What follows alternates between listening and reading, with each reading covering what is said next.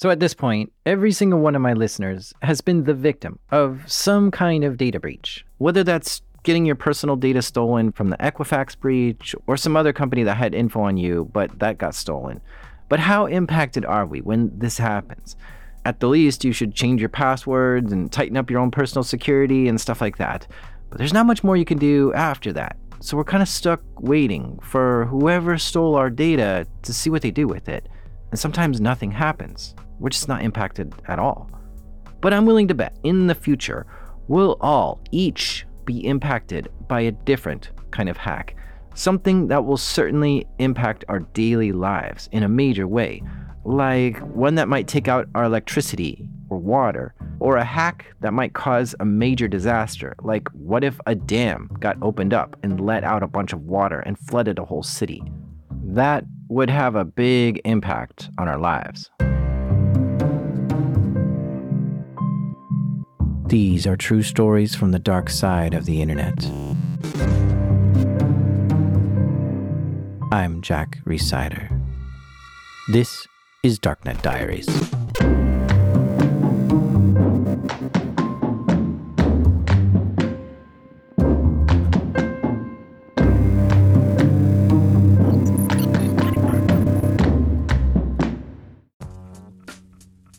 This episode is sponsored by Rocket Money. Are you like me and pay monthly subscriptions to way too many things?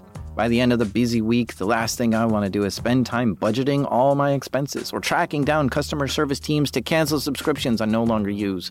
But this is where Rocket Money can help us both. Rocket Money is a personal finance app that finds and cancels your unwanted subscriptions, monitors your spending, and helps lower your bills so that you can grow your savings. Rocket Money's dashboard shows off this month's spending compared to last month's, so you can clearly see your spending habits. Plus, they'll help create a custom budget and keep spending on track. Rocket Money has over 5 million users and has saved a total of $500 million in canceled subscriptions, saving members up to $740 a year when using all the app's features. Stop wasting money on things you don't use. Cancel your unwanted subscriptions by going to rocketmoney.com slash darknet. That's rocketmoney.com slash darknet. rocketmoney.com slash darknet. This story takes place in the Kingdom of Saudi Arabia, in the Middle East. Saudi Arabia has a massive amount of natural resources, primarily oil, which makes it a very rich country. In fact, the oil company, Saudi Aramco, is probably the most valuable company in the world because of the oil there. And in episode 30, I actually cover a hack that was done against Saudi Aramco called Shamoon. It came through and wiped out almost all the computers in the whole company. It was devastating. But there's another massive company in Saudi Arabia. On the west coast of Saudi Arabia, something remarkable is happening. It's a petrochemical company. The world's largest integrated refinery and petrochemical single phase project. They produce 140 million barrels of products every year. Produces a wide range of high quality, high demand products. They produce components that go into manufacturing things we use, like clothes, to fertilizers, to packaging, to medical equipment, to electronics, to automobiles, and countless other items that make everyday life easier, safer, and more comfortable. I'm not going to say the name of the company. You can look that up yourself if you want. Where innovation, investment, and human potential are being exploited to the full to enrich life. This chemical plant is huge. From a distance, it looks like a downtown skyline of a whole city. Huge tanks, towers, pipes going everywhere, lots of lights on at night.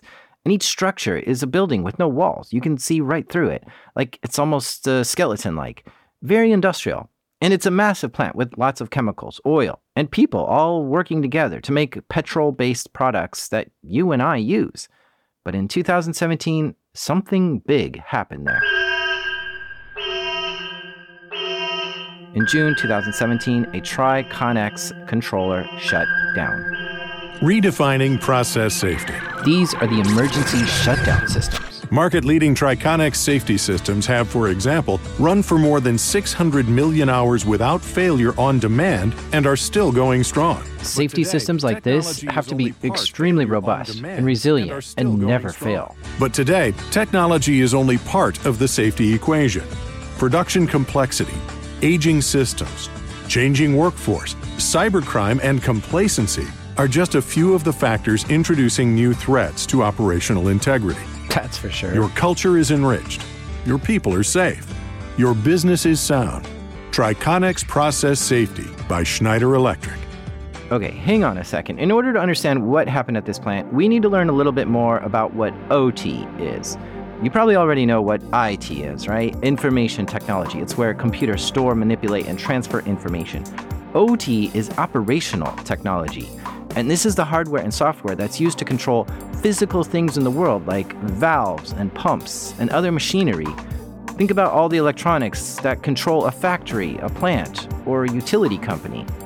A chemical and petrol plant like this has a ton of OT systems. There are electrical devices that open valves, pour chemicals, release gases, and pump fluids. But an important component of all this is the Safety Instrumented Systems, or SIS. So many of the chemicals at the plant are toxic and must be handled very carefully. So these SIS or safety systems will monitor the environment very closely and trigger a shutdown if anything becomes dangerous. And those safety systems that are responsible for conducting an emergency shutdown are the Triconex controllers. In June 2017, something had gone terribly wrong. One of the emergency shutdown systems stopped working. It malfunctioned. And when the emergency shutdown device malfunctions, then if there was a real emergency at the plant, this could result in a disaster. This is a big problem, like when the brakes go out on your car. But when this system malfunctioned, it triggered an alert on another system, which alerted the engineers to go shut the plant down and inspect this controller. The manufacturer of the Triconex system came out and they examined it, but didn't find anything wrong with it. The plant was able to get back online pretty quick, and that's because they weren't looking in the right place for the problem. Fast forward two months. It's August 4th, 2017. It's 7:43 p.m. on a Friday night. Six of the Triconex safety systems had malfunctioned and tripped an alarm. When the safety systems fail like this, it automatically causes a shutdown at the plant. Because if you don't have properly operating safety systems, you have nothing protecting you in case something goes wrong. Those systems that had problems were in charge of issuing a shutdown if either the sulfur recovery unit or the burner management systems had detected a dangerous condition. This is a big chemical plant, and there are many technicians and engineers who work there and can troubleshoot this kind of issue, but it's 8 p.m. on a Friday night. It's the weekend. So the crew was minimal there's also a lot of vendors who work there who could also troubleshoot this equipment, but their staff is also minimal too because it's the night and on a weekend.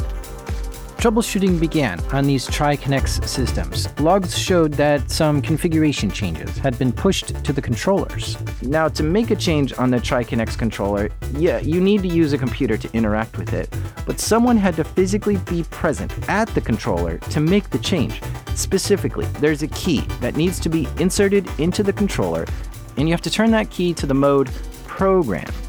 Once the key is in that setting, someone back in the control room can push a configuration change to that controller.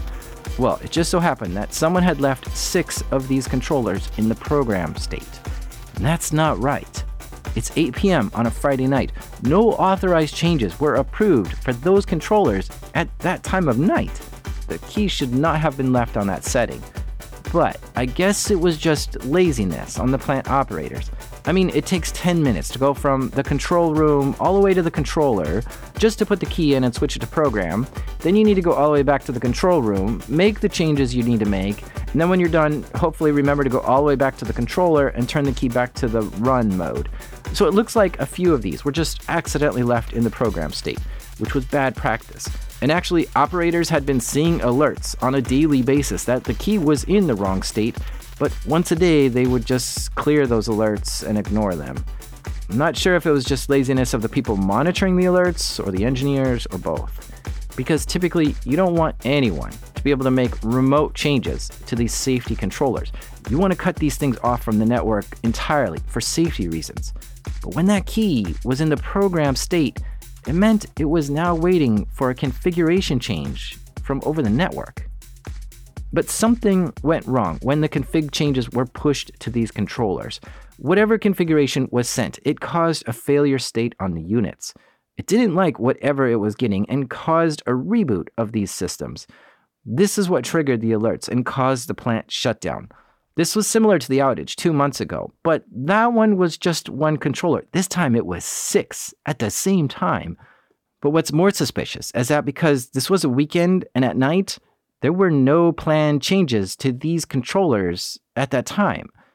So, whatever config changes were attempted, they were completely unauthorized.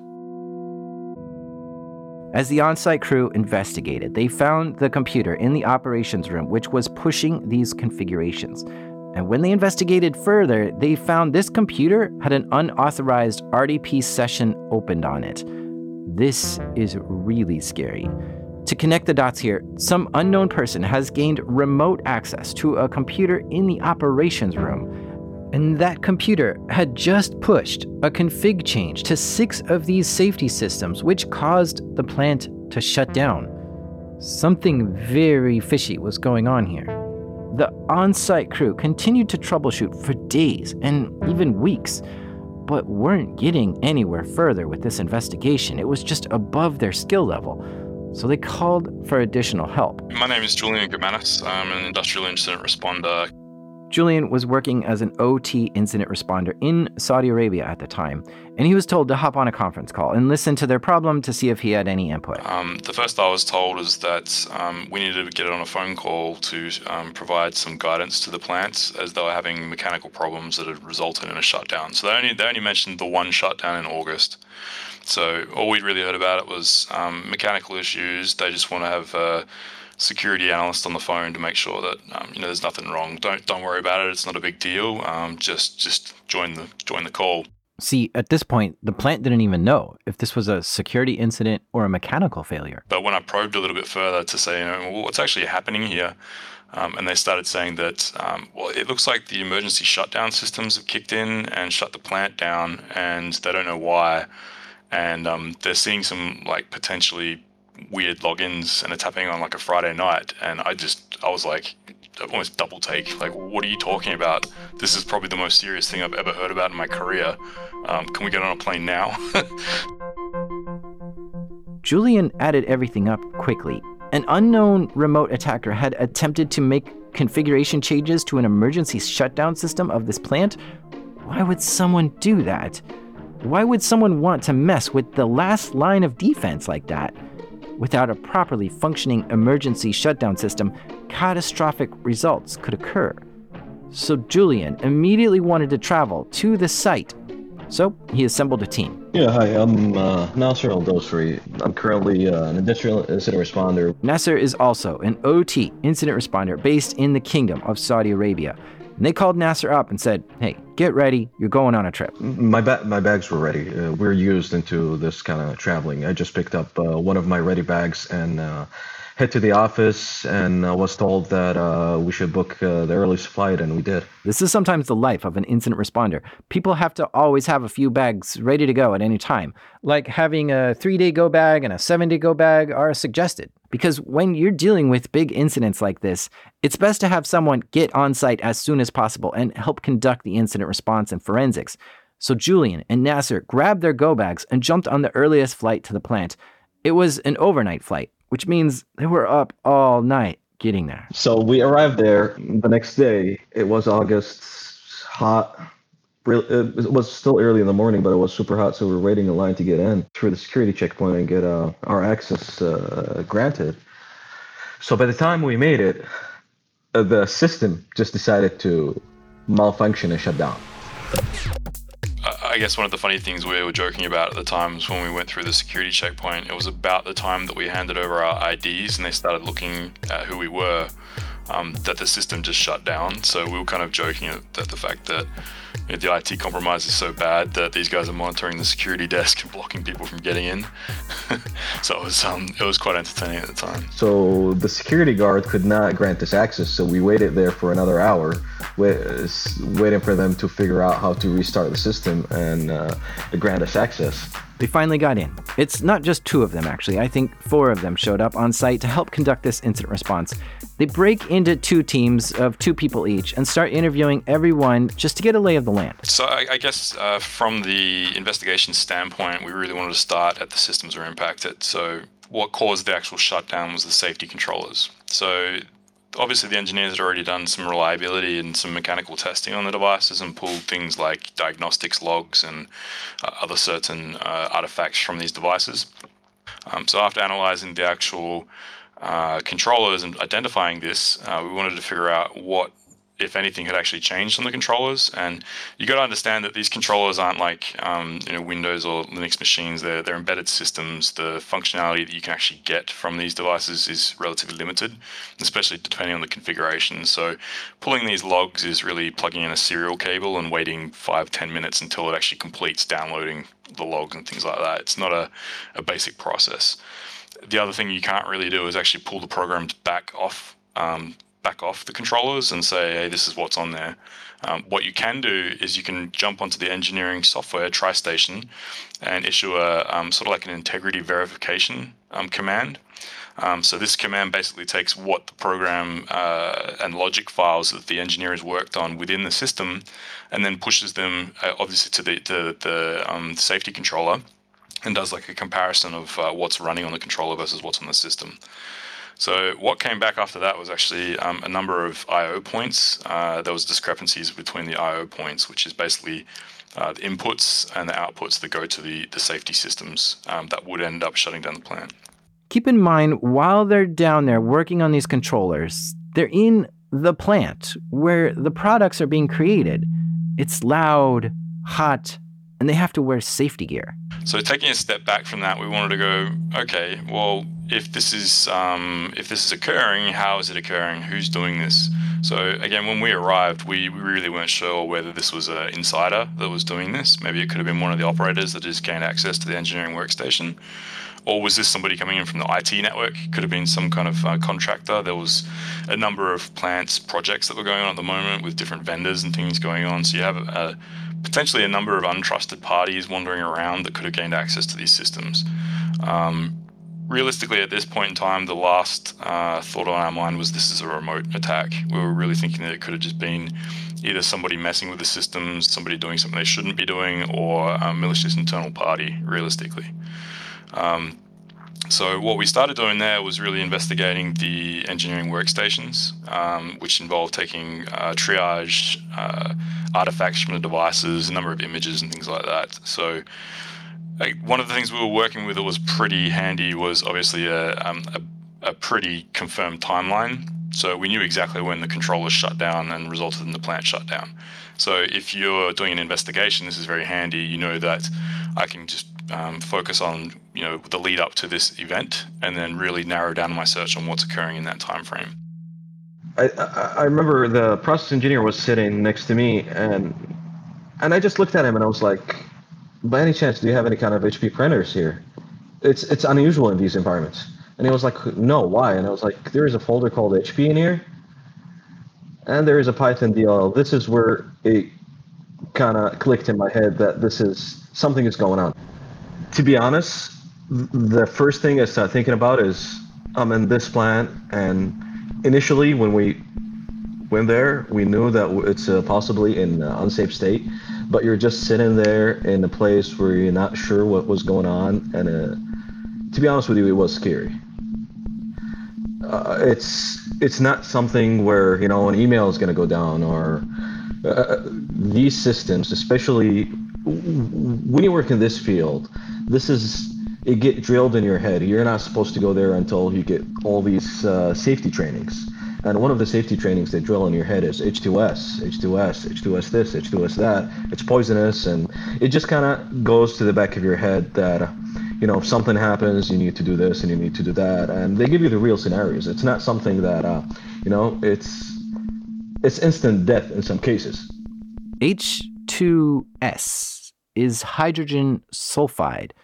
It's very poisonous, corrosive, and flammable. The safety controller that they are troubleshooting was part of the sulfur recovery unit.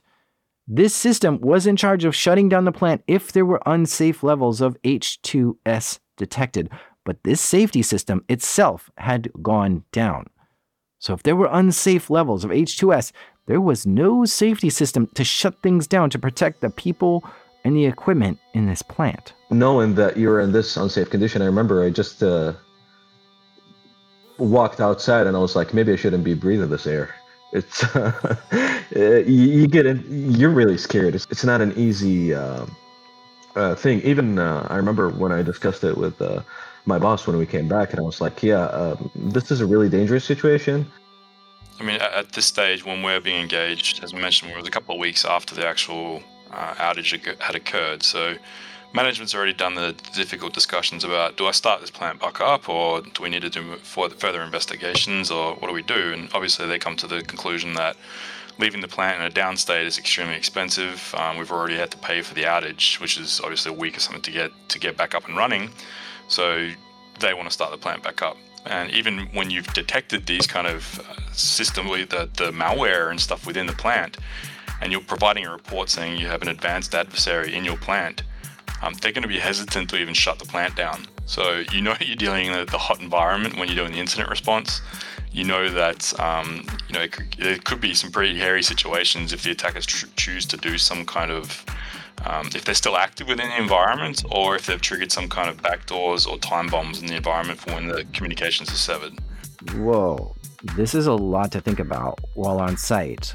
Without having any sleep the night before, but Julian and Nasser had work to do still. We wanted to confirm whether or not this was an insider. Realistically, that was our, our main goal. Um, so what we initially did is we identified, um, you know, we identified the malfunctioning systems, which is the controllers. We traced it back to the engineering workstations, um, which then led to the investigation that found the the Triconex uh, tools, the trilog.exe, and the, the library, uh, the library Python files. They figured out which of the engineering computers had that remote desktop connection to it and examined it. And they found that computer and immediately took a snapshot of that system, copying everything off it. All files, of course. But on top of that, all the event logs on that system, and everything that was in memory, and all running processes, and all open connections to that computer. And yes, someone had accessed this computer remotely, but what did they do once they got in? Julian and Nasser discovered two files on this computer that were the smoking gun trilog.exe and library.zip. This was malware, very dangerous malware. These files were used to interact with those safety controllers, and this was the program that was used to push configuration changes to those safety systems. And inside that zip file were the binary files that were sent to the controller. This would be extremely useful to analyze more in depth later. But for now, they're still trying to track down who connected to this computer to put these files here. So from there, what we did was uh, luckily uh, able to uh, trace a lot of the activity through the DMZ firewalls. Um, luckily, the, the plant were capturing both successful and failed connection attempts through the, the, the plant DMZ. So leveraging these communications, we're able to trace um, a number of sessions that uh, overlapped with artifacts being created on the engineering workstations uh, within the, uh, the system journals, the NTFS journal. So we could see the sessions coming through the through a DMZ choke point, through a jump box within the DMZ from the perimeter VPN. So we did track this to an external party that was logging in from the VPN uh, through to the DMZ uh, and then through to the engineering workstation and leveraging these uh, attack tools. The network equipment at the plant had some pretty good logging turned on, so it made it easy for them to connect the dots. The incident response team determined that someone had connected from the outside, the internet, the world, and exploited a computer inside the DMZ, a separate part of the network inside this chemical plant. And it was supposed to be separated from the inside of the network, but the attackers found a hole in the DMZ which let them slip through into the internal network, which is how they got to those engineering workstations and that's how they got trilog.exe and the library.zip file onto that computer. And once the attacker was on that engineering workstation, they got a list of safety controllers and did a multicast ping on all those controllers to see if any of them were in the program state.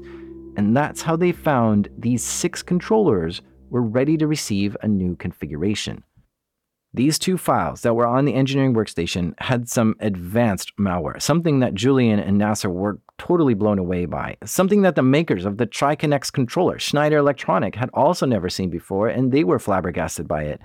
Collecting these hacker tools was a fantastic find for the security teams to investigate further, But when they looked at the engineering workstation again later, these tools were suddenly gone somebody had deleted them. Yeah, I mean, well, obviously, you know, they're still active. um, I mean, we, we kind of thought that they may have um, taken a break after the, the shutdown had occurred, and you know, come a couple of weeks later, the toolkit's still there. It seems like they probably haven't done much, but uh, you know, seeing it being deleted like that was a um, uh, you know, we, I, I, keep saying that we got lucky. We're lucky we imaged that machine when we imaged it, and um, we found what was causing the outage.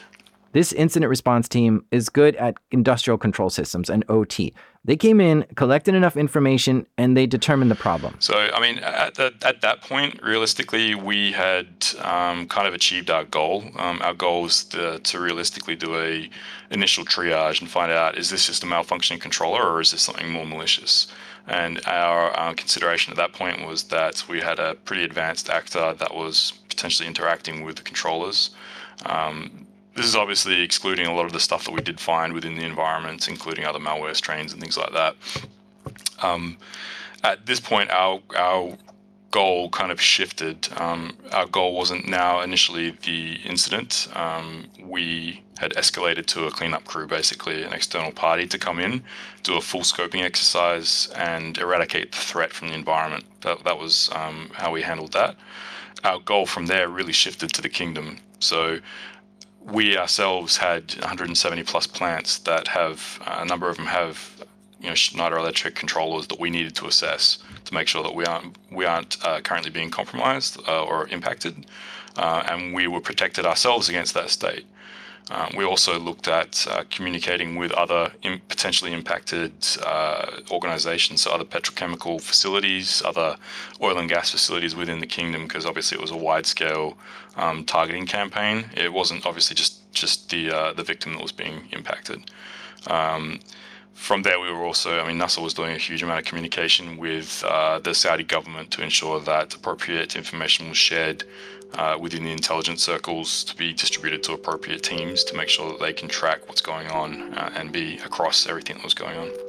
So we, our responsibilities didn't end at the victim and the initial triage. It, uh, if anything, grew from there.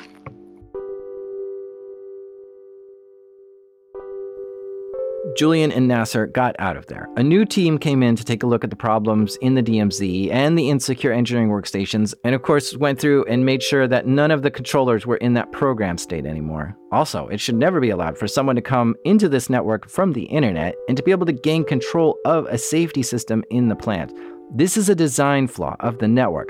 Those engineering workstations that had the ability to push configurations to the controllers should be totally disconnected from the network so that a remote attacker could never gain access to them. This should make it so that the only people who can make changes are the people who are on site and authorized to do so. Something big had happened here, something extremely serious and potentially really dangerous. Why would someone hack into this place and target the emergency shutdown systems? After the break, we'll try to unravel that mystery as best we can. This episode is sponsored by Mint Mobile. My favorite spring cleaning takeaway is the post clean clarity you get. Wow, how have I been living like this? It's kind of like when you find out you've been paying a fortune for wireless when Mint Mobile has phone plans for $15 a month when you purchase a three month plan. Wow, how have I been affording this? It's time to switch to Mint Mobile and get unlimited talk, text, and data for $15 a month. Need help escaping from your overpriced wireless plans, draw dropping monthly bills, and unexpected overages? Mint Mobile is here to rescue you with premium wireless plans starting at 15 bucks a month. All plans come with high-speed data and unlimited talk and text delivered on the nation's largest 5G network. Use your own phone with any Mint Mobile plan and bring your phone number along with your existing contacts. To get this new customer offer and your new three-month unlimited wireless plan for just 15 bucks a month, go to mintmobile.com slash darknet. That's mintmobile.com slash darknet. Cut your wireless bill to 15 bucks a month at mintmobile.com slash darknet. $45 upfront payment required, equivalent to $15 a month. New customers on first three month plan only. Speed slower above 40 gigabytes on unlimited plan. Additional taxes, fees, and restrictions apply. See Mint Mobile for details. FireEye is a company that is known for investigating cybersecurity threats, and FireEye was called down to clean up and investigate this problem. My name is Marina Krotofil, and I've been specializing on the security of industrial control systems for almost a decade by now. This is Marina Krotofil. As a member of the FireEye team, Marina was investigating the incident. She knows her stuff when it comes to attacks and exploitation of embedded systems. She focused on this malware analysis, and she's here to tell us what was in the public FireEye reports, as well as her independent analysis of this. So the attacker seems to also understand overall the culture and how this, how the plants work.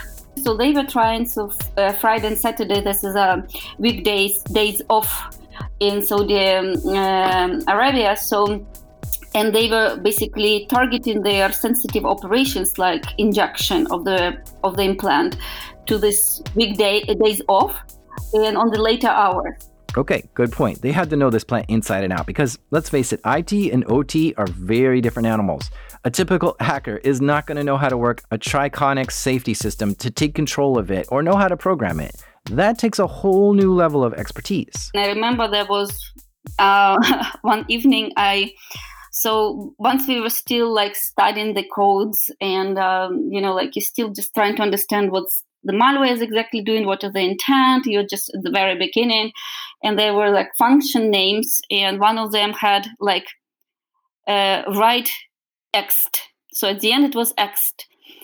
And you know like ext for me was a first thought what i was had in my head it's external. So do you want to write in some external memory then I started talking to some guys who has access to the controller, and I received a photo of the mm, my PCB board. And when she looked at the photos of this device, she saw that the safety device also had the ability to control the valves. What this meant was if this malware was writing to the external memory, it could instruct the valves to operate in an unsafe state, which could cause damage. And at the same time, the malware could instruct the safety systems not to shut down or even create an alert. This meant the attackers could unleash a catastrophic blow to this plant.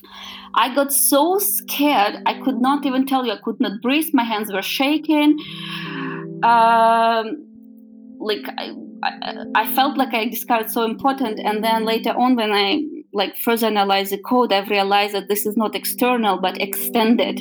So if you want to write more than 22, uh, like a large chunk of um, code, then you would evoke specific function which allows you to write more. So it's not was external but extended. But at that time, I thought that I would ha- have a heart attack. they realized when the plant shut down, it was a mistake. The hackers accidentally tripped some kind of emergency shutdown system while fumbling around with these systems, which makes you wonder what was their objective? And FireEye came up with three potential attack scenarios. Attack option one the attackers could force this plant to shut down by triggering the emergency shutdown systems, basically a false positive. But by shutting down the plant, it could mean a financial impact to the plant. And then there's attack option two. The attackers could reprogram the safety system so the plant could continue to operate in an unsafe state, which could cause destruction to the plant or even a disaster. And then there's attack option three, and this one is the most scary. The attackers could make the emergency shutdown system ignore unsafe operating levels and then somehow cause the plant to operate in an unsafe state so, like in this scenario, the attackers might be able to control the valve for hydrogen sulfide, H2S, and somehow pump out high amounts of this dangerous gas, and then tell the emergency shutdown system to ignore the dangerous levels of H2S. If you just breathe too much of this stuff in, you can lose your sense of smell, fall unconscious, or die. To top it off, hydrogen sulfide is extremely combustible, so one little spark and this could cause a major explosion, which would almost certainly result in casualties. As the team at FireEye investigated this, they decided to give it a name, since the file was called trilog.exe, and this was targeting the Triconex systems, they called the malware Triton. The Triton malware, if it would have this damage payload which was not uncovered, it may keep them up And it means that the process will not shut down and there could be safety incident. But this malware wasn't made by someone who was sloppy or unskilled. Marina found it to be a pretty sophisticated program. Right. So the job, let's start with the job. So Triton is such as a passive implant. And why I call it passive? Because it does nothing. It sits in the memory. It's once you inject it in the memory, it sits in the memory and it expects a certain packet to be activated. This malware was very stealthy. As Marina said, it would implant itself into the memory. That is volatile memory, like RAM, where the system would reboot and it would be gone. But these safety systems would often go over 10 years without a reboot, so hiding out in the memory was fine. Now, once it was hidden in the memory, it was designed to act normal, and engineers could interact with it just fine without knowing there were any problems with this thing. What's more is that this malware had to rewrite the firmware in order to be successful, and this was not possible to do remotely. As a user accessing it through the engineering workstation, you typically needed to bring like a flash drive to the system and then plug a console cable into it and upgrade the firmware while like physically standing next to the system. But this malware found an unknown bug in the controller, a zero day, which allowed it to elevate its privileges to right into the firmware of the system. So, again, for someone to have such an advanced knowledge of this particular safety controller, running this particular version of software, and to be able to craft a zero day to exploit it, this is just top level stuff. I mean, if you think about who could have made this, it first of all it had to be someone who had a lot of time because this attack took years to execute, and it had to be someone who has a very high skill set who can hack both IT and OT environments and then for them to develop this malware, which they probably had full unrestricted access to these Triconex controllers in a lab or something, so they could build this on and practice with. Basically, the attackers had unlimited resources to carry this attack out with. Okay, why would the attacker want to get into the safety system? Exactly, and this is where we're really getting into the large discussion also with a um, human cost of cyber operations and ethics and so on. So uh, safety systems are there. So after even if the attacker would try to like engineer damage scenario and um, execute it using the main control system like dcs uh, really bad consequences like explosion and toxic releases will be st- will be always prevented by the safety systems by targeting safety system and potentially preventing it from executing its function, the attacker would allow such terrible incidents like explosions and toxic releases. And so that you would really have a cyber attack with a very dramatic physical consequences. But because people work in those plants and also even in the nights, this may also result in casualties. So you're basically denying because safety systems are meant to save life. This is the right of every employee to be safe in safe working conditions. So they specifically target systems which prevent, uh, protect uh, civilian people. And this is already off limits. So, you know, like you should not be targeting those systems in the when you do not even have like war conditions. So I've been working a lot with uh, international humanitarian uh, International Institute for Humanitarian Law and with Red International Organization of Red Cross on all of these questions. Um, and you see, like, yeah, targeting civilian protection system is I, like not permitted and it's off limits. But currently, like, these operations are not really specifically uh, regulated, and this is why it's actually in, um, yeah encourage more active discussions how do should we need, uh, regulate such operation on the international level so yes it's very upsetting that because it's such an attack may may result in human casualties Wow. But that is also a really fun, uh, bad damage. So if you want, to, so the reason why I see what they would go that once you want to take a specific refinery for a very long, like take it down for a very prolonged time, you would go for such an attack. So this would be really something very dramatic. But again, this is connected also with human casualties. Whoa. I, I, I can't believe somebody would be insane enough to attempt something like this. This is straight up terrorism. Cyber terrorism. Now, while FireEye was investigating this to try to figure out what was the purpose of this attack and how it worked and who did it, word started to get out because at this point it's months after the attack and many teams have been involved. There was the internal team, and then the team Julian Nasser were on, and then the Schneider Electric team, and also there were other vendors on site troubleshooting this, and now FireEye. And someone within all these teams started leaking information about this attack. First, somehow the US government became aware of this. The Department of Defense began tracking this, but what also happened is that someone uploaded this malware to Virus Total.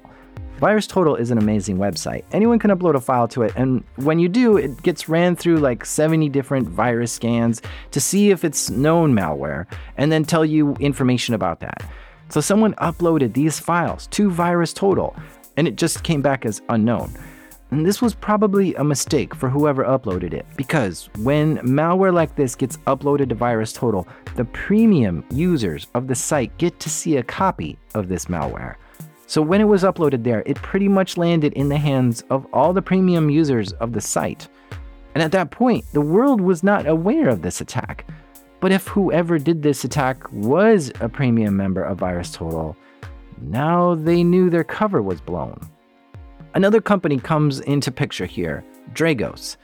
They also investigate security threats related to industrial control systems. I sat down with their CEO to try to get to the bottom of this. So, my name is Robert Lee. I'm the CEO and co-founder over at Dragos. Now, Rob, Rob, Rob used to work with the NSA before starting Dragos. That's correct. So I led the, I built and led the ICS threat discovery mission for the National Security Agency. Um, after that, they moved me into offensive operations of the United States government. I didn't like that. I don't really have a desire to do offense. Um, and I saw a gap in the private sector around industrial security. And I saw this belief that was forming that was essentially taking IT security best practices and copy and pasting them into ICS, not actually thinking about the difference in mission, different in threats, and similar. And to be perfectly blunt with you, I would really like my son to have lights and water when he grows up. And so, out of necessity of trying to get this right, I jumped ship and uh, created Dragos. So there's a threat intelligence group within Dragos, which is looking at what's going on in the world to see what threats there are out there against industrial control systems. We ended up uh, finding this malware. I don't think they found this malware through VirusTotal, but this is a company who has their finger on the pulse for threats related to industrial control systems. And when something new like this shows up in the world, they're probably going to find it pretty quick. And so when we found it, we had never heard of it before. We'd never seen it before. We didn't know about what had happened in Saudi Arabia at the time. Um, we analyzed it and we started applying it to the set of intrusions that we were tracking. And, and so we made this assessment. Yep, we have enough now that this is a real set that we would be tracking. And here's this SIS or safety system targeted malware, and we're going to call it Trisis. Yeah, okay. So they didn't know FireEye had already named this malware Triton. So Dragos called this Trisis. Mm, just so you know, Triton and Trisis are referring to the same malware. At that point, um, we ended up feeling very uncomfortable about what we were looking at. And we knew very clearly, just from what we could uh, assess and do the malware analysis, that we were looking at an adversary that was either already deploying or going to be deploying malware to target safety systems and potentially compromise human life. Now, Rob is extremely experienced on the security of industrial control systems. I know this because I actually took a class with Rob at SANS once, and he just kind of blew my mind with his next level of understanding of things. He's been involved with some of the world's biggest industrial control system hacks ever. He was there for Black Energy, the attack on Ukraine's power grid, and has responded to hundreds of serious incidents in industrial plants, utilities, dams, you name it. But as he was understanding what he was looking at with Triton, this hit him hard, like nothing else has. Uh, to be extremely candid and transparent, I let out an audible fuck and lay and like sit back in my chair, went poured a glass of whiskey, sat there, realizing that I had to draft this email to Department of Homeland Security, understanding what could come after if it went poorly.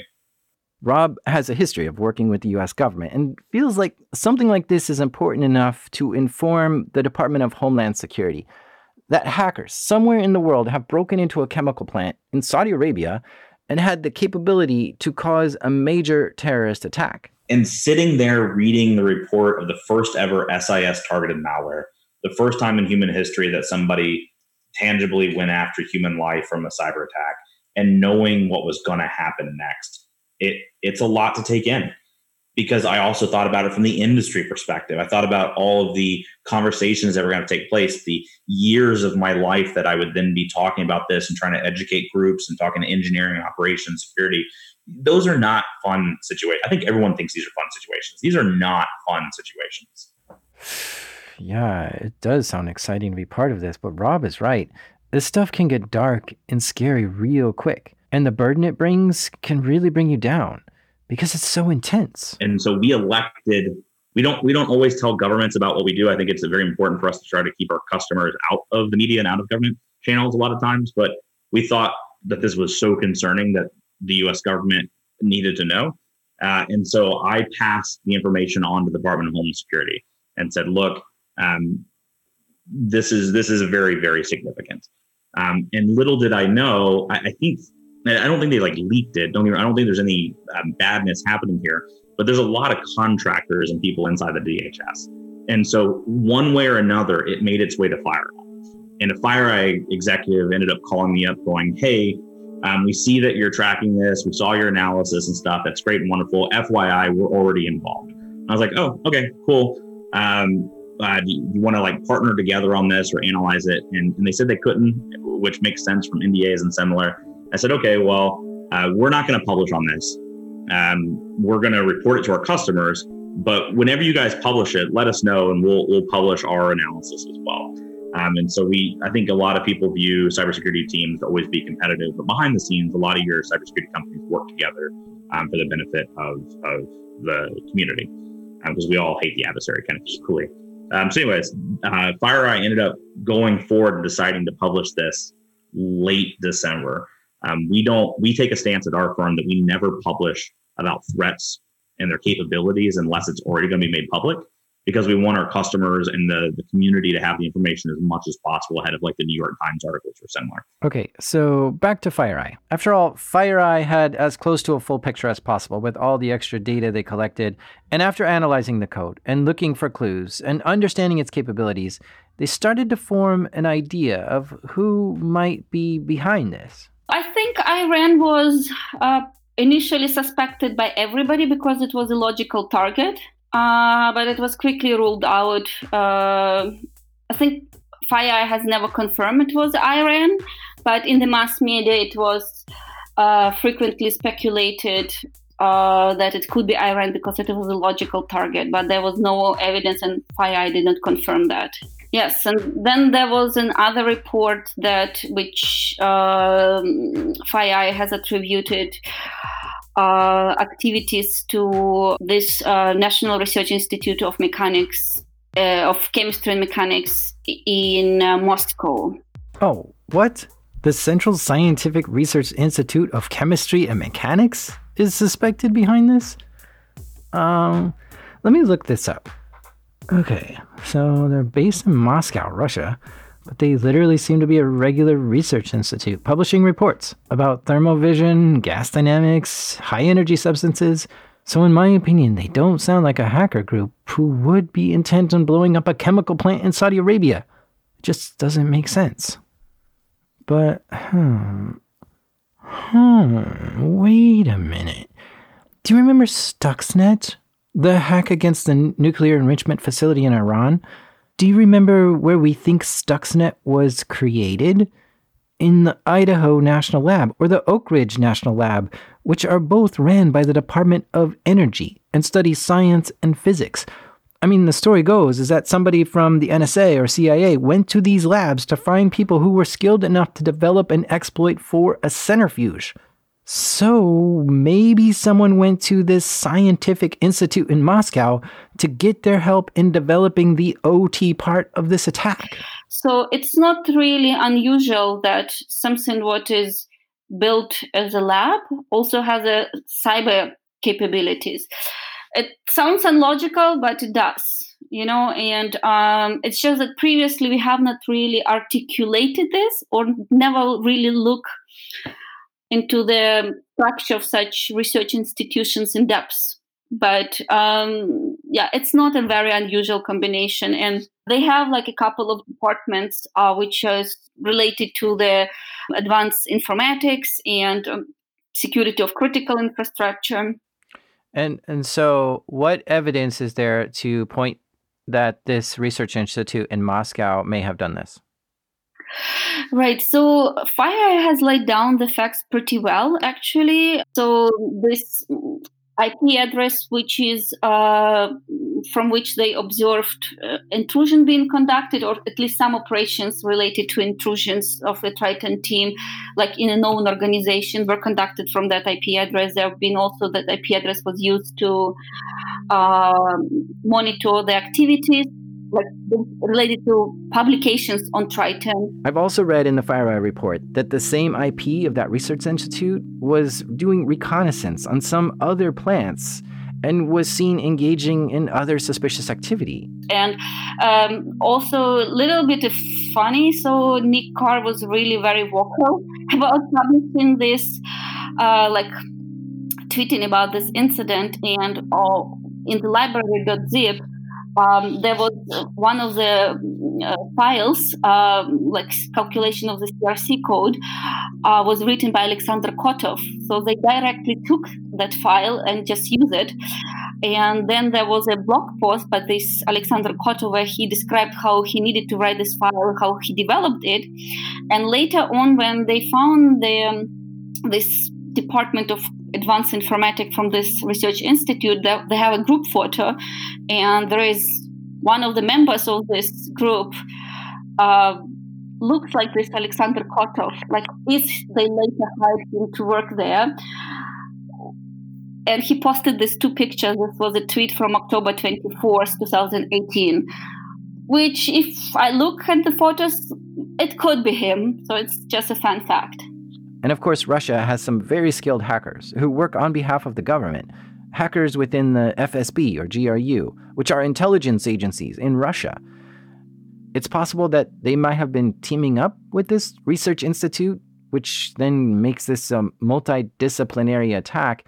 I mean, it makes sense that if one team got into the plant and got access to the engineering workstation, then the engineers from the Research Institute could take over the keyboard and go from there. It seems like they didn't have a proper infrastructure, attack infrastructure in place to make sure that the attribution will, will never be done, including this IP address. Which is, you see, on one hand, it makes sense to move intrusion team to the engineers. On the other hand, you're still better off to conducting operations from the established like governmental institutions because you have better attack infrastructure. Maybe they need to work on that. Good point. If it was this research team, they didn't hide their tracks very well, which is something a more seasoned government hacking group would have done better at.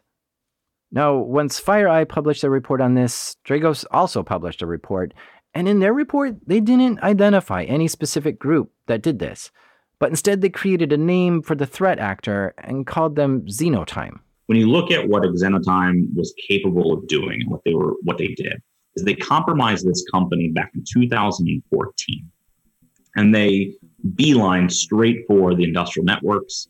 They compromised their sms you know two-factor authentication. They they went directly into the industrial networks after compromising the company. Um, after getting into the industrial networks they went and profiled the best of our knowledge that safety system and then they left and they didn't come back until 2017 with a purpose made capability on a highly proprietary safety system. Oh, wow. Okay, yeah. So when the attackers have the capability to spend years fine tuning their attack, this pretty much rules out any hacktivism groups. Simply because the sophistication here is just too high for some teenagers or a ragtag group of hackers to do. And see, while trying to figure out who did it is impossible, we can take pretty good guesses at who didn't do it and try to eliminate certain groups.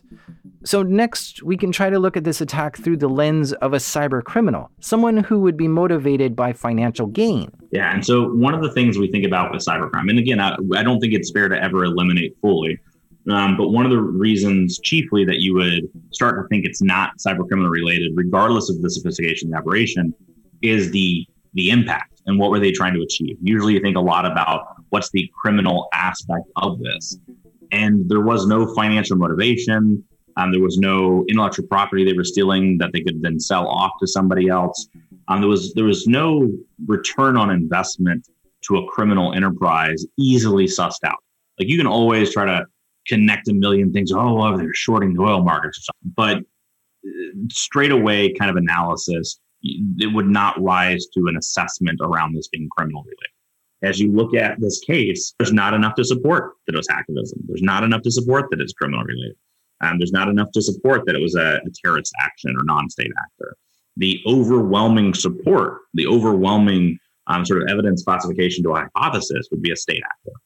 Okay, a state actor is a group of hackers who work on behalf of a government organization.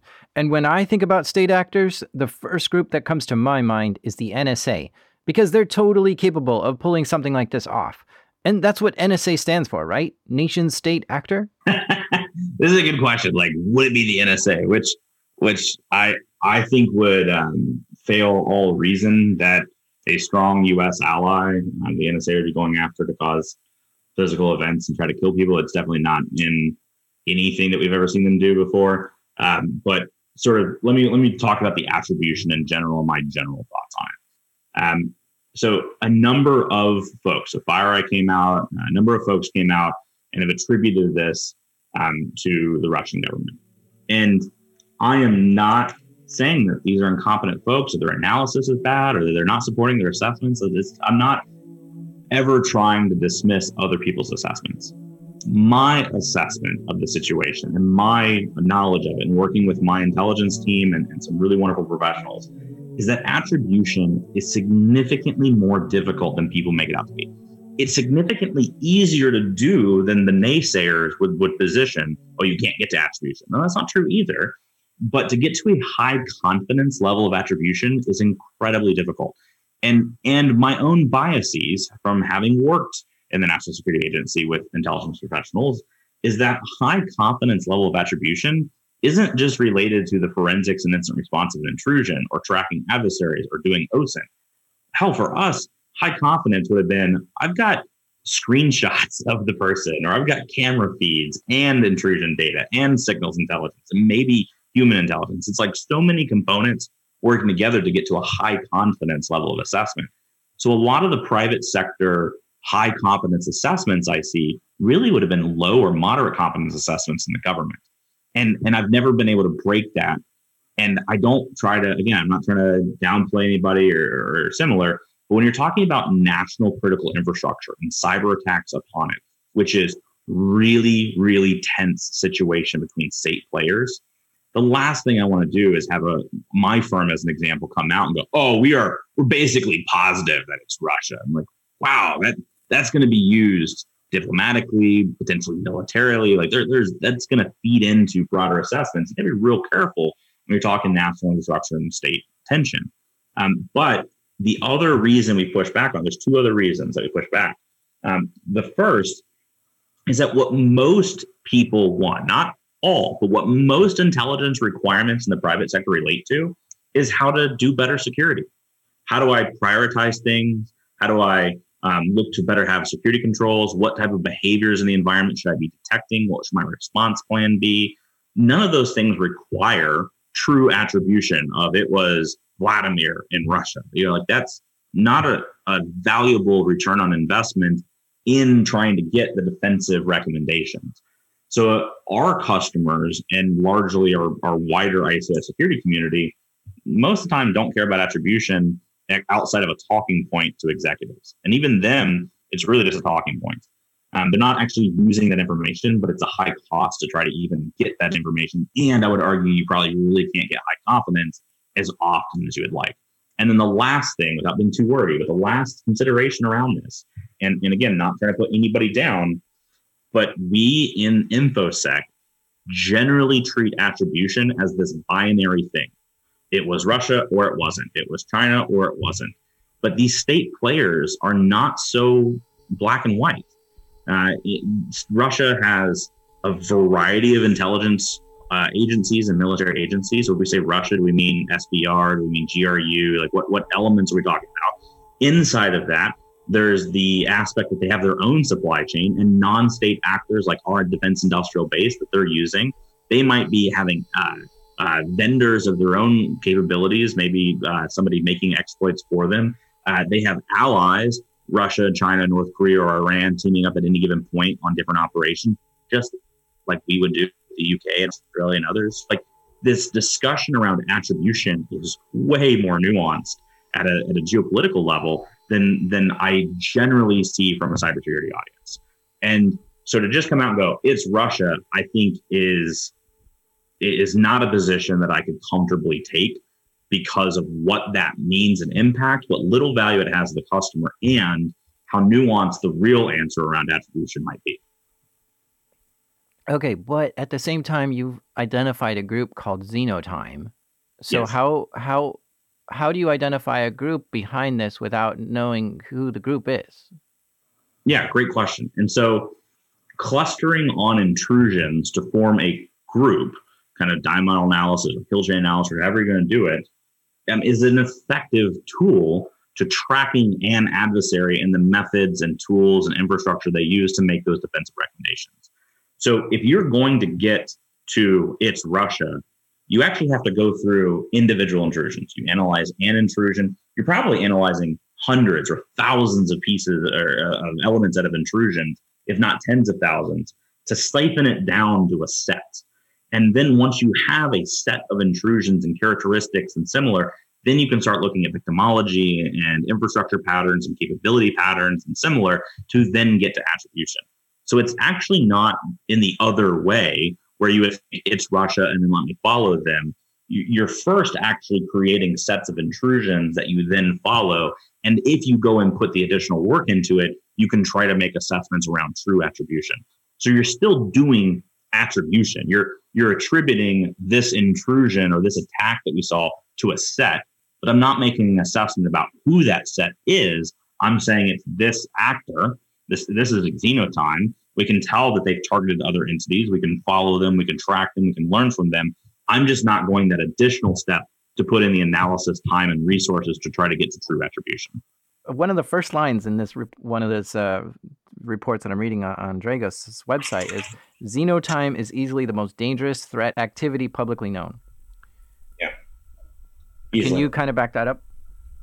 they're the only threat publicly that we know of that has shown both the intent and the capability to go after human life. I, I don't think you can measure anything else other than that. Um, I, I think it's very fair to say there's threats that cause a lot of intellectual property loss and economic damage and similar, but there is nothing so sacred as human life. And for an adversary to specifically intend and be capable of targeting that, that puts them in a special league of their own of a particularly dangerous and honestly awful threat. Do I mean, so the next question I logically have is why would somebody want to actually kill people at this plant? There is a wide variety of motives that could go into it. I don't want to speculate. I'll give you some examples, but it shouldn't be seen as, as assessments. This is just speculation of what could happen. So, first and foremost, if you are a state actor that is competitive with the oil and gas industry in Saudi Arabia, which there are numerous, the loss of life in those plants could not only have an immediate impact on production, could have a, an immediate impact on morale of the workers and similar going back to those plants. It could have a public perception um, issue inside the kingdom that they have to deal with. But a lot of these companies are stock owned and publicly traded. And so you have impacts on actual wealth and and capitalization and future operations and similar. And so you're, what you're basically doing is with a single cyber attack, you have an ability to help destabilize a strategic regional or non-regional adversary. And so if you are a state adversary that particularly doesn't like Saudi Arabia um, or their their wealth in oil and gas, this is a very effective attack to achieve, especially because Saudi Aramco, even though they weren't the victim, was getting ready to do their IPO at the time. They ended up delaying it. We don't know if it was related to the attack or not that they delayed it, but they ended up delaying their IPO until later on. And these types of attacks definitely make um, investors and others very, very concerned. The other aspect about it, I mean, there's so many different motives. You could have a motive of simply using this attack, even though it wasn't a training exercise, but using it as training too for your own team on cool, can we go achieve these attacks? How could we make this scalable? What's the next level of it? You have to get combat experience, if you will. Um, not to overplay it, but you have to get experience as the adversary, being able to do these types of things. All all reasonable analysis points to a state actor targeting Saudi Arabia to disrupt uh, a portion of their oil and gas infrastructure. Why they did that is a very difficult intelligence requirement to have that really um, is inside the realm of state intelligence agencies, not something that a private sector intelligence agency could really reasonably get to. It's like a, a step beyond attribution, is understanding why. Is this a story that we should be freaking out about? Cause, yeah, because this could you know into, it potentially target people in the U.S. or you know places like that, and the whole infrastructure is like ah is you know. yeah, I I share people's concern, and and I completely find it reasonable when people are concerned, but I always try to downplay the hype of it. So what's the hype of it, and what's the reality? The the hype of it would be to assume that this is some highly scalable attack that immediately could target oil and gas companies or electric companies around the world like all at the same time or similar. Um, in the same way that attacks on electric system aren't hype, but thinking that there's one grid that you could take down all at once is hype. And so on this one, how seriously do I take this? I, I take this so seriously that when I talk to board of directors or I talk to security teams in the oil and gas industry, this is one of the first things I highlight. And I tell them very clearly if you do not have detective prevention and responsive capabilities around the style of attack we've seen. Not taking indicators of crisis because the indicators will change, but the style, the TTPs, the, the behavior of the attack. If you're not prepared to try to prevent, detect, and respond to this, you are doing a disservice to your community. And, and what I mean by that is this is the absolute best documented case we've ever had of what really could happen from a cyber attack to lose life in, in the community. And if people aren't taking that seriously in these industrial operations and industrial environments, I think they're being negligent. Do I think the public should be freaking out about it? No. And the work that I see out of these infrastructure companies is that so much work is happening that's not public that they never get credit for. We commonly say, oh, electric utility or whatever it's not taking security seriously. That's not true. There are some that aren't, and they need to do better for sure but there is so much good work happening and and you just don't come out and publicize it and so we we have to find a balance there but does this attack and this adversary concerned me absolutely and what really concerns me is these attacks in industrial control systems aren't about the malware it's not about the vulnerability it's about a blueprint of how to go achieve future attacks and so you're revealing knowledge and insight that other adversaries could pick up and use this is how the realm of only state adversary activity gets into non-state actors' hands. Is once a state actor figures out how to does it, now do it and publicize it, you get other people trying to do those things in the future. So the the butterfly effect here is that when people start doing these types of attacks, they start to become more common. They start to become easier. And we want to prevent that because these are particularly damaging style of attacks. Hmm for me at least, this whole attack puts me in deep thought. There are hundreds of industrial plants around Saudi Arabia and the world that have these same Triconex safety controllers. And it sounds like these hackers were in the network for years before accidentally tripping an alarm. So it just makes me wonder how many other industrial networks might these attackers be in right now, lying in wait, waiting for the need to pull the trigger. And it also makes me wonder how many other plants might have had a mysterious shutdown and didn't have the capability or care to look deeper for this malware, and instead they just started the plant back up. Spooky stuff. On one hand, I want to know more, but on the other hand, I'm kind of afraid to look. Sometimes you have to let it go because it consumes you so much you know that um yeah sometimes you have to let it go and that's what exactly what i did with triton i don't think about this anymore so i'm more concentrated right now on working with for example, red Cross and with people who involved into the humanitarian law, so that I'm te- helping them with my technical knowledge, with my technical inputs to explain them the possible consequences of such attacks and cyber operations on the critical infrastructures, so that they could create better laws and regulations. How do we regulate such operations? So this is my main focus right now. Yeah, I think when we look at the attribution side of it, where I will say the private sector may not need to go the distance and try to come up with high confidence assessment, I do think governments should. So, is it important for clients of you know Dragos's technology to know uh, that Russia did this? No, but if Russia did do it, then the U.S. and others do actually need to know that, and it does need a way into um, discussions between states it could lay way into economic sanctions or others. Like this attack was a very purposeful and blatant attack against civilians and civilian infrastructure. And state leaders around the world need to take this attack, attacks like Ukraine, attack like NotPetya, and actually take these t- style of attacks off the table and penalize the states that do these types of attacks. They should be inexcusable. So whereas on the attribution subject, I don't want to go the distance because I don't see the value in trying to pin it to any given state.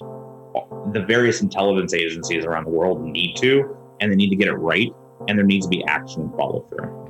And I've seen the way our nation's leadership interviews people like Mark Zuckerberg. Our leaders simply don't understand technology enough to know what to do about this. And it's embarrassing. Technology defines our current time. There's no excuse for our leaders to not understand technology more in depth at this point. Maybe this was all just a test or practice, since the attackers didn't actually cause damage to the plant other than an accidental shutdown. Because I wonder about the people who were behind this. Did they know this was a mission to kill people? Or were they told this is just a test and that no human lives would be lost during this test? When you look at the code long enough, the malware, you start to really think about that person who wrote it because it was a human who typed out that code. Marina thinks a lot about whatever person wrote this malware. Well, because um, I spent so much time uh, with his activities. Uh, and because, you know, like it's a very typical research, intensive research work that um, to which I can relate. And I and I, actually talked to many guys about that. You know, like everybody who is investigating an incident and spend a lot of time, you know, like you start already seeing the incident and can feel more that person, the pain, the frustration, you know, that they sometimes also kind of want to see the person. Um, yeah, and I think it's probably my personal opinion. They probably even did not really clearly understood the consequences and what exactly they are doing. Or maybe, as, as you say, if it was a just a test and they knew they never going to disrupt anything, so they did not feel like they were doing really something dangerous because I would not be ever comfortable to conduct an operation which uh, may impact human uh, life of civilians. Yeah, there is a lot to think about regarding this incident. And these kind of attacks on operational technology are slowly becoming more common. We've seen Stuxnet try to disable a nuclear enrichment facility, and we've seen attacks on the Ukraine's energy grid. And now we see Triton going after the emergency shutdown systems of a chemical plant. It's chilling, for sure. And I just hope that whoever created this is not crazy enough to intentionally cause a disaster. There's an update to this story. On October 23rd, 2020, the U.S. published an article saying, quote, Today, the Department of the Treasury's Office of Foreign Assets Control, OFAC, designated a Russian government research institution that is connected to the destructive Triton malware. In August 2017, a petrochemical facility in the Middle East was the target of a cyber attack involving the Triton malware. This cyber attack was supported by the Central Scientific Research Institute of Chemistry and Mechanics, a Russian government controlled research institution that is responsible for building customized tools that enabled the attack. In 2019, the attackers behind the Triton malware were also reported to be scanning and probing at least 20 electrical utilities in the United States for vulnerabilities. As a result of today's designation, all property and interests in property of the research institution that are in or come within the possession of U.S. persons are blocked. and US persons are generally prohibited from engaging in transactions with them. Additionally, any entities 50% or more owned by one or more designated persons are also blocked. Moreover, non US persons who engage in certain transactions with the research institution may themselves be exposed to sanctions. End quote. So there you go. But while this is still an allegation that this research institution was behind this, and nothing has been actually proven in court, it seems like Marina and the team at FireEye were right to have blamed them. And now, with these sanctions in place, I hope it's enough to deter them from doing any further dangerous activities like this.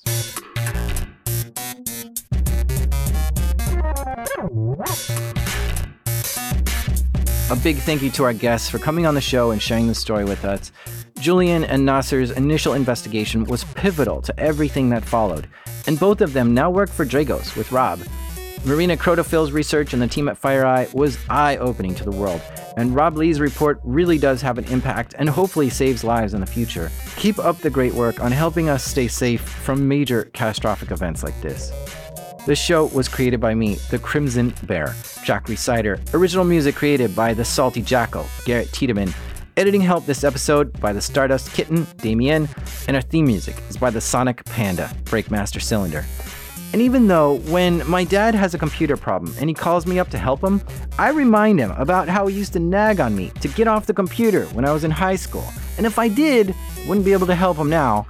This is Darknet Diaries.